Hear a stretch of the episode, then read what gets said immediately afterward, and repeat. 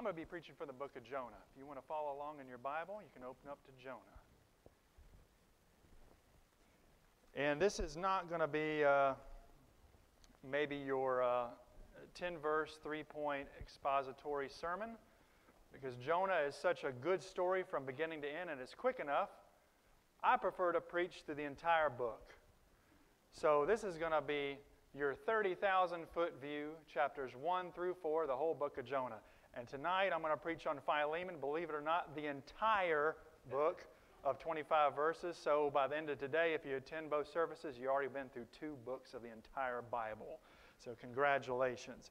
Well, for, uh, for Jonah, I was reminded of an uh, episode from the Andy Griffith show. Opie Taylor is wanting to run away from home. And Andy, you know Andy, he's one step ahead of whoever's trying to scheme him. He's saying, Look, man, all you need to do is just tell me, and I'll help you pack your bags, all right? I'll help you get where you're going, okay? So he's already got one step ahead of Opie. You just let me know. I'll help you pack your bags and we'll get you on the way. And I feel that somehow Jonah does not realize that in the same way that Sheriff Taylor is three steps ahead of him, so his heavenly Father has already made plans to ruin his escape. And for today, I want you to realize that as Jonah is fleeing from Nineveh, maybe you are too. So today, I want to ask you, what is your Nineveh? If you join me in verses 1 through 3, book of Jonah. Now the word of the Lord came to Jonah, saying, Arise Go to Nineveh, that great city, and call out against it, for their evil has come up before me. But Jonah rose to flee to Tarshish from the presence of the Lord. He went down to Joppa, found a ship going to Tarshish. So he paid the fare and went on board to go with them to Tarshish, away from the presence of the Lord.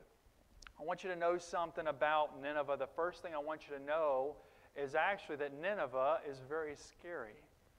At this time, Jonah's written around, most people think somewhere in the 8th century BC. So, somewhere 700 to 800 years before Jesus is the time that the book of Jonah is written. Well, around 720 BC, the Assyrian Empire decides they want to set their sights on the kingdom of Israel. That's the northern kingdom of Israel, and they're going to totally decimate it.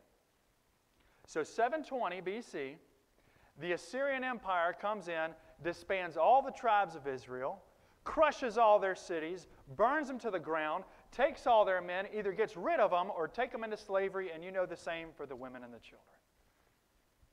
And this is the empire that Jonah is called to preach against.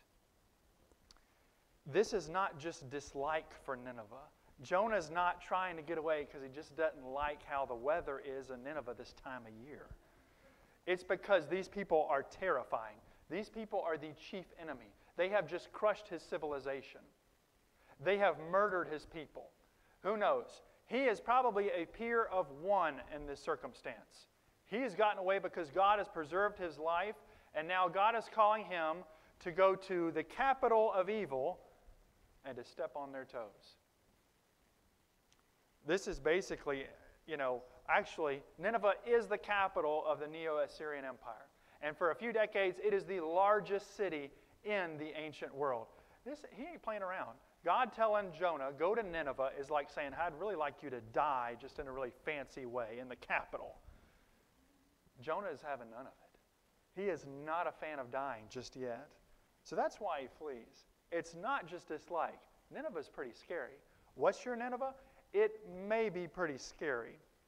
So, this chief enemy, chief of terrible things, God still says, You got to go.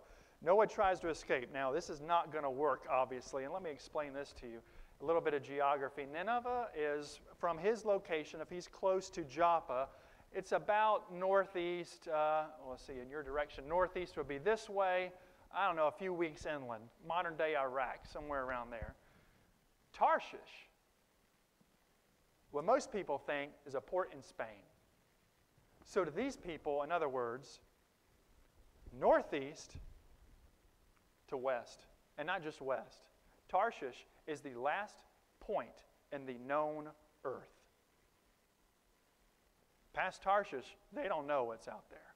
Maybe a cliff and all the boats fall off the earth. We don't know. But what Jonah is trying to do here by going to Tarshish is saying, I, rather than take the few weeks' journey inland, I would rather go to the furthest point on earth than to do what you have called me to do. And this right here, ladies and gentlemen, this is a prophet of God. And he's running as far away as he can. When I ask you, what's your Nineveh? The point then is what I'm saying. What are you running away from that you should be confronting? What's scary in your life that you are probably trying your best to get away from? That's Nineveh. What is it? Let's look at verse 17. And the Lord appointed a great fish to swallow up Jonah. And Jonah was in the belly of the fish three days and three nights. Then Jonah prayed to the Lord his God from the belly of the fish, saying, I called out to the Lord out of my distress, and he answered me. Out of the belly of Sheol oh, I cried, and you heard my voice. The first thing I wanted you to know was that Nineveh is scary, but I also want you to know that God is good. God is good. The Lord provided Jonah's rescue. It wasn't random, in other words. The Bible doesn't say that the fish just kind of saw him and was like, oh, that looks like a tasty meal. No. It says that the Lord appointed this thing to come get Jonah.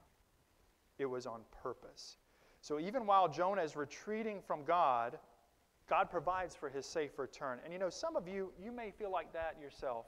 Some of us fleeing from God, trying our best to get away from what he wants us to do, or trying our best to just be left alone from God. Some of us just trying to run away and doing what we're, we know what we're not supposed to do, and we wouldn't dare turn around and go the other way because it feels like God is hot on our trail, and if he catches up to us, he's going to squash us.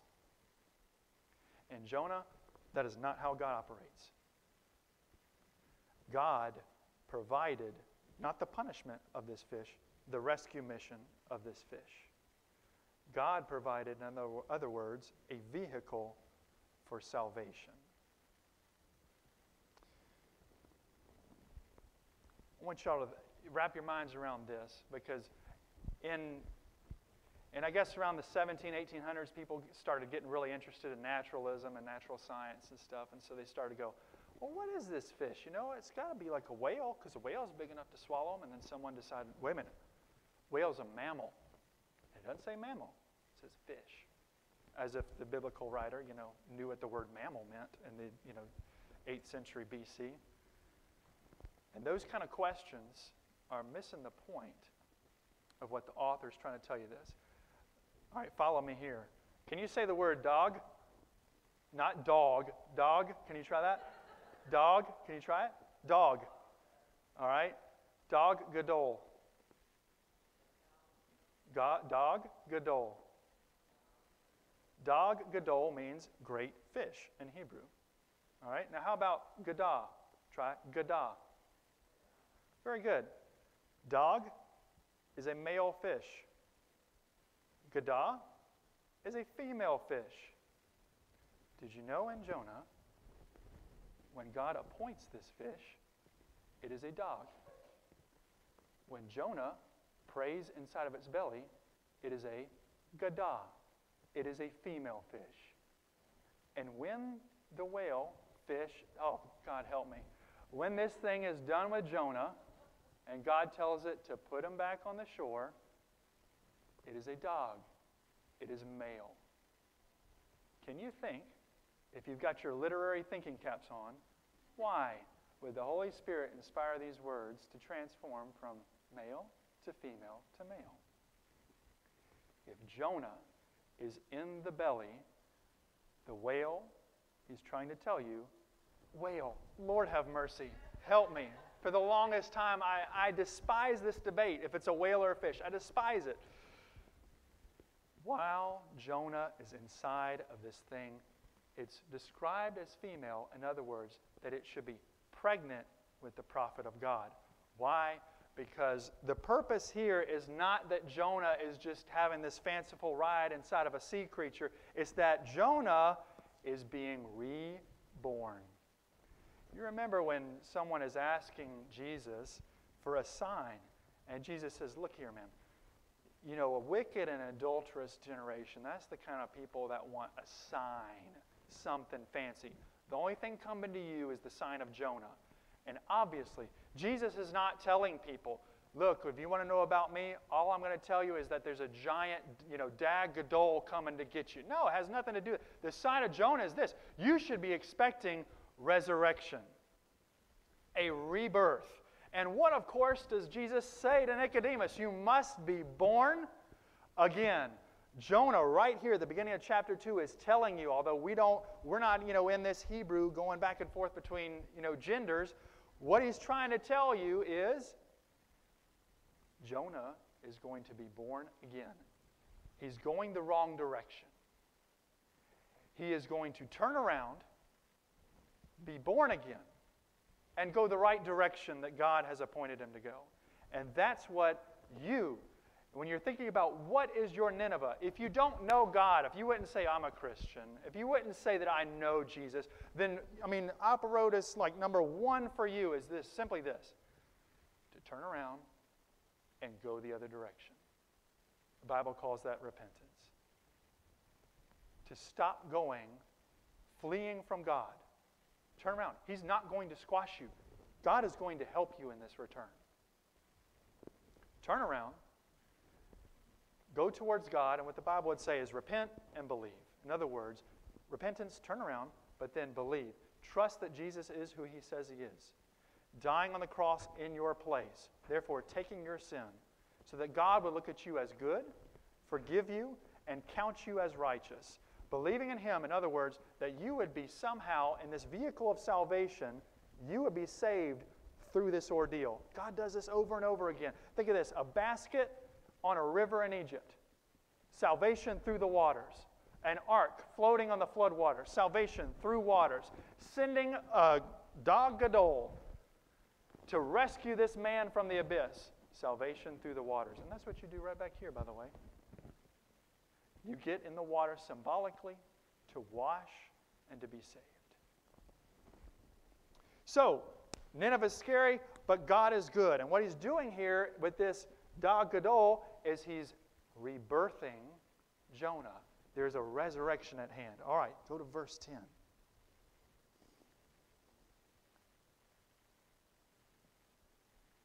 Oh, this is chapter 2, verse 10, by the way.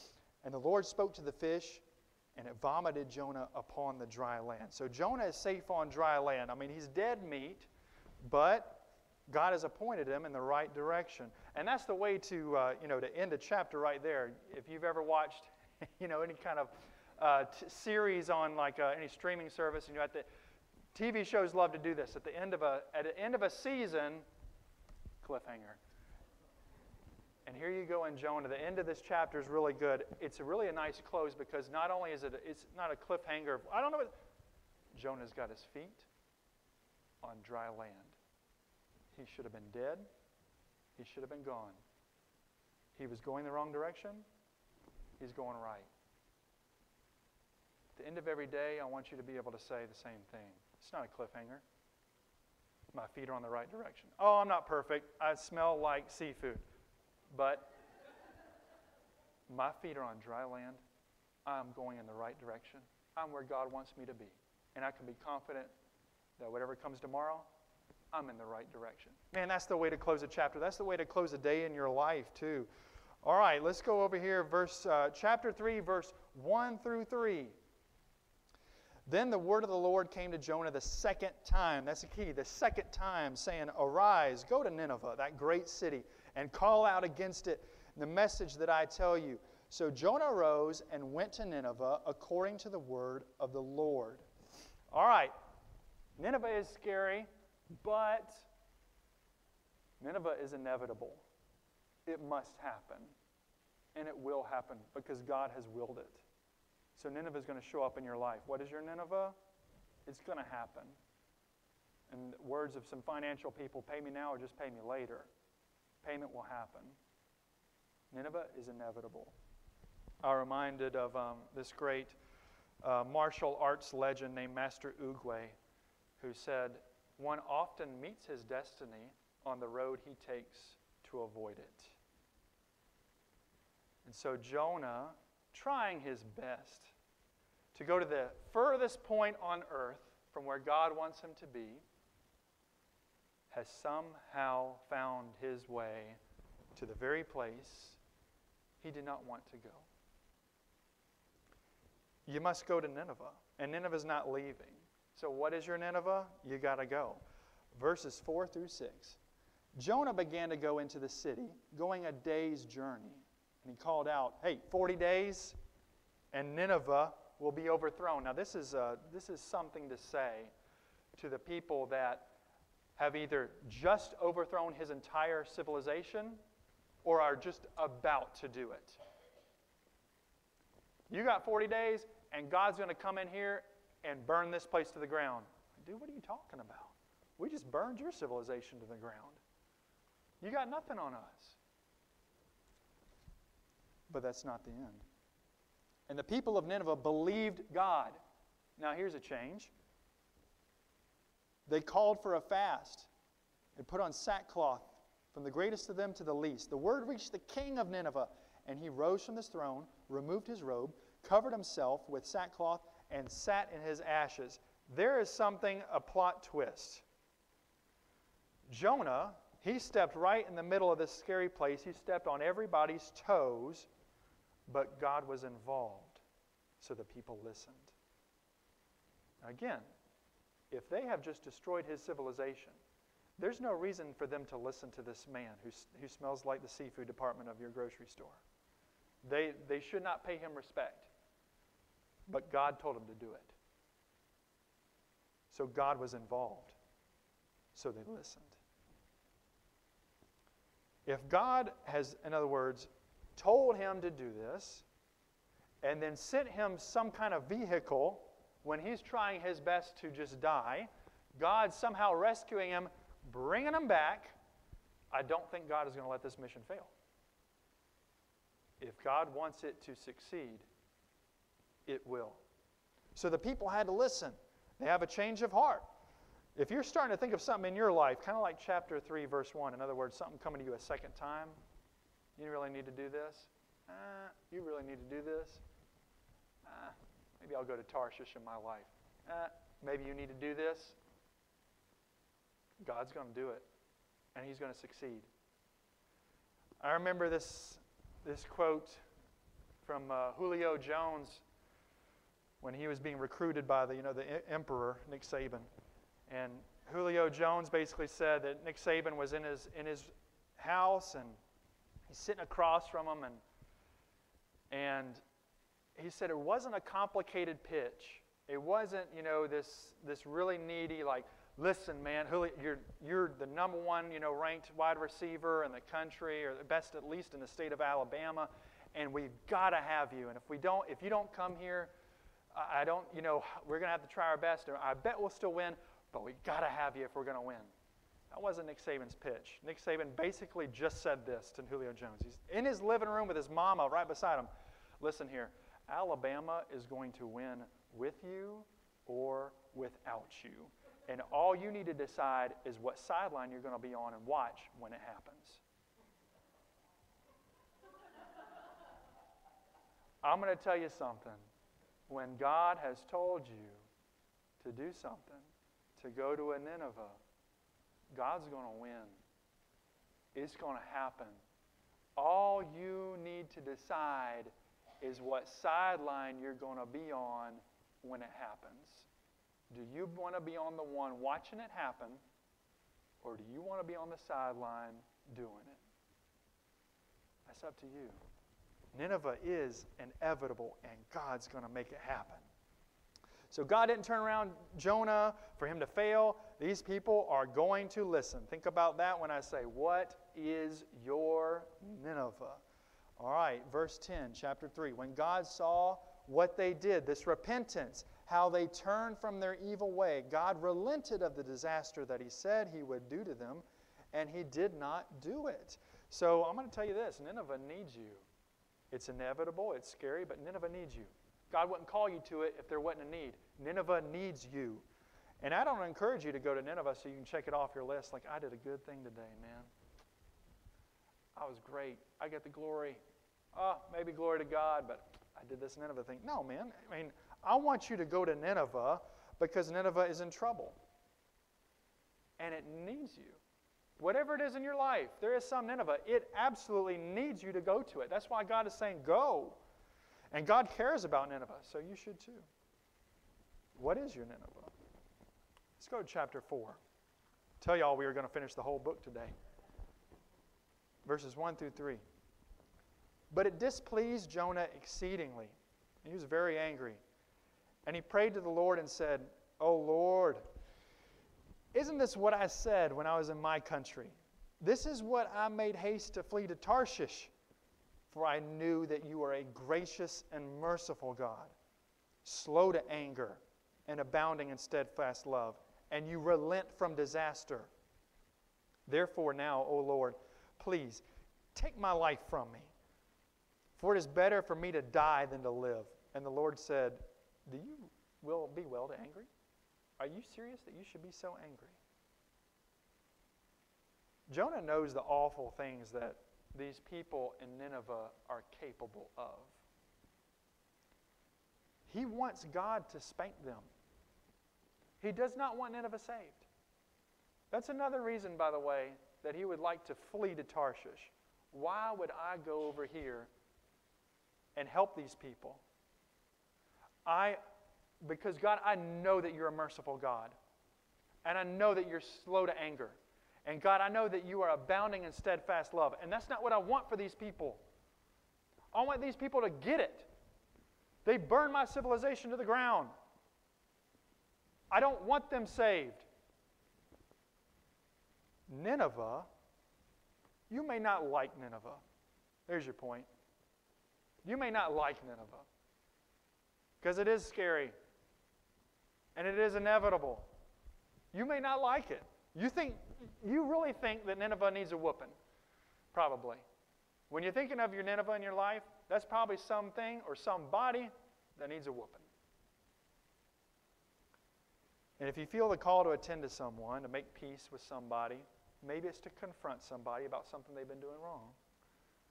And you keep saying no, you know, because you're thinking, I want them to come to their senses. I want God to somehow come out and spank them. I want them to live out the full realization of their error, whatever it is. You've got to remember something that God is slow to anger, and He's merciful, and He's abounding in steadfast love. It may not be your will that the Nineveh in your life would come to repentance or that would be shown favor, kind of like a prodigal son. Why should he come back and be favored? Why should we celebrate his return? But it is the will of God that they will be saved. As Peter would say, God doesn't wish that any would perish. It is the will of God that everybody would come to repentance, including Nineveh. Nineveh is scary, Nineveh is inevitable. You may not like Nineveh. Let me phrase for you um, verses 5 through 8. Jonah's done talking to him, so he goes out of the city. He sits down and he, I get the picture, he kind of puts down his, his lawn chair, you know, and sort of like sits back and just waits and goes, All right, I'm ready to see the fireworks. Because he wants to see this thing vanquished. And so he's sitting there kind of hoping to see that, that God would change his mind. And what God does is, because he's merciful, he sees that Jonah is out in the hot sun. It's not very fun in northern Iraq. So God grows up a plant very quickly, provides some shade to Jonah. Here you go, while you're waiting on this city's demise, why don't you just at least sit in the shade for a while? Thanks, God, this is great. All right, next day, here's a worm on the leaf eats the whole plant. Ah, now I'm in the sun. Again, northern Iraq, this isn't very fun, God. And so now he's, he's mad and he starts to, to give God the what for in verse 9. But God said to Jonah, do you, do you do well to be angry for this plant? And he said, Yeah, it's good that I'm angry. I'm angry enough to die. And Lord said, Look, you pity the plant and you didn't even labor for it. You didn't make it grow. Came into being in a night, perished in a night. And should I not pity Nineveh, that great city, more than 120,000 people? He's saying, Why are you worried about a plant that you didn't even grow? This thing just came up, and you're acting like you care about it. Here's the deal I planted Nineveh, I grew those people. I've got a lot more skin in this game than you do, Jonah. You're worried about the plant because it provided you shade. I'm worried about the people in Nineveh because they're my children. I didn't send you this way for them to perish. I want them saved too, and I'm going to do it. The last point about Nineveh is simply this that God cares about Nineveh. Nineveh is scary. You may not like Nineveh, and Nineveh is inevitable. But God is good, and God cares about Nineveh. So you should too. What is your Nineveh? If you've been following along, you probably realize the real question is who is your Nineveh? You better go to him. So, you know, Opie Taylor decides he does want to run away. And, you know, hey, Pa, I'm getting ready to run away. Should, you know, I tell you beforehand, listen, what you got to do is you got to write a letter. That's how you run away. You write a letter, and then you leave it and let the people read it and figure out where you've because look if you if you just tell me then we'll know where you're at so write the letter get out of dodge and then we won't know how to get to you. He said, okay, but one problem, I can't write. No problem, Opie, I'll write for you. So here goes, you know, Sheriff Taylor gets the pen out and starts to write, Dear Pa, I will never see you again. and Opie jumps off the bed like, well, what do you mean never see you again? Well, you're trying to run away? What do you expect? I'll never see you again. I don't know where you're going. Well, I don't want that, Pa. I want to be with you. Well, yeah, I'll be right here. Then I'm going to stay. Great. And we have the tendency, this opie heart of ours, hoping maybe it'd be fun to run away. None of us too far inland and too scary. And maybe Tarshish, uh, maybe that's a better option. Maybe I'd rather run to the end of the earth. Eh. Your Heavenly Father, is still right where he always was. He's not leaving. And you may try. Jonah says this It would be better for you to just do it now than to do it later. God's going to have his way.